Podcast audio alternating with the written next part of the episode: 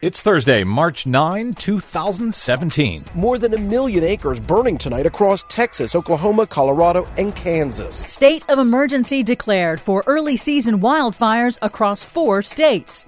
Trump administration plans cuts to Coast Guard, FEMA, and Energy Star program.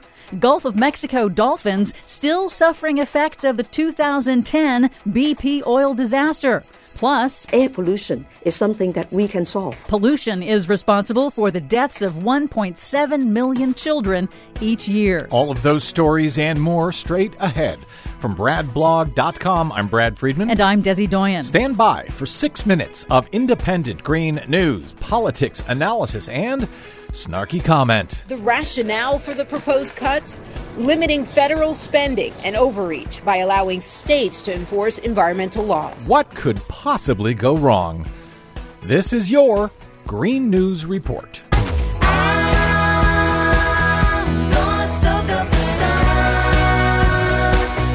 Okay, Desi Doyen, is it just me, or does it seem very, very early for wildfire season to already be kicking off. It is very, very early for wildfire season, especially in Oklahoma. Now, this is the state that in early February hit a record high of 100 degrees. Now, a state of emergency has been declared by Oklahoma Governor Mary Fallin due to an outbreak of wildfires in what officials say is the worst wildfire event in northwest Oklahoma history. This early season outbreak of wildfires across four states Oklahoma, Kansas, Texas, Texas and Colorado has already killed at least six people and burned more than a million acres. What's the name of the new EPA administrator again? Scott Pruitt. And uh, he doesn't believe in climate change, right? No, he doesn't. And where is he from again? Oklahoma. Huh. Well, the wildfires are also what makes the Trump administration's proposed budget cuts even more inexplicable. The Trump administration's Office of Management and Budget proposes slashing the budget of FEMA,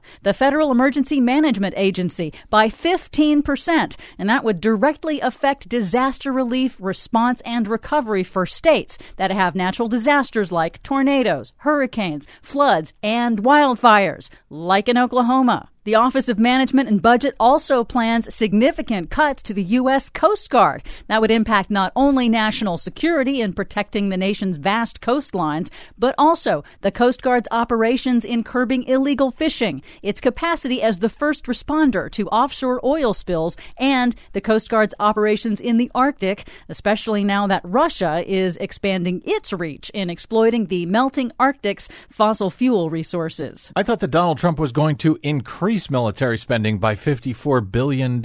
Is the Coast Guard no longer a part of the military? Apparently not. That's weird. The OMB also proposes eliminating the popular Energy Star program for consumer products. The Energy Star program sets energy efficiency standards for appliances and electronics that save consumers money, billions in energy costs every single year. Of course, that may be why it's slated for elimination, because a billion dollars saved is a billion dollars not paid to the energy industry. Well said. Meanwhile, a group of scientists who are tracking changes to the websites of federal science agencies announced this week that the website of the Environmental Protection Agency's Science and Technology Office has removed the word science from its mission statement. Oh, so the EPA Science and Technology Office writes clean water standards. Its website used to say it relied on science based standards for clean drinking water. Now it just says it relies on, quote, economically and technologically achievable standards for clean water. Wow. Talk about lowering the bar. The new Interior Secretary Ryan Zinke this week announced another sale of leases for offshore drilling in federal waters in the Gulf of Mexico. But scientists say wildlife in the Gulf still hasn't recovered from the BP oil disaster in 2010. A new study finds the endangered Kemp's Ridley sea turtle still has a 75% mortality rate. Bottlenose dolphin populations in the Gulf are still suffering high rates of severe lung disease and low reproductive rates. Pollution is also a leading cause of death among young children around the world. That's according to new data from the World Health Organization. Pollution is responsible for 25% of the deaths of young children under the age of five around the world. That is 1.7 million children every year from toxic air, contaminated water, and lack of sanitation.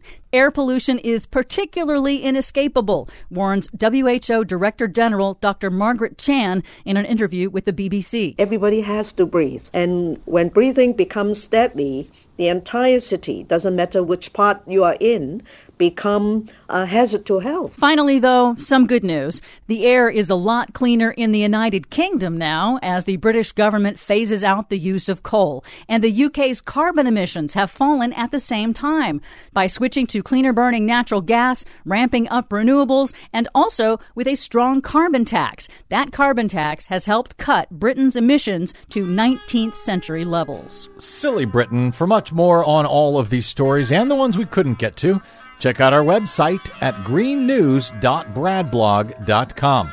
I'm Brad Friedman. And I'm Desi Doyen. And this has been your Green News Report. Sometimes.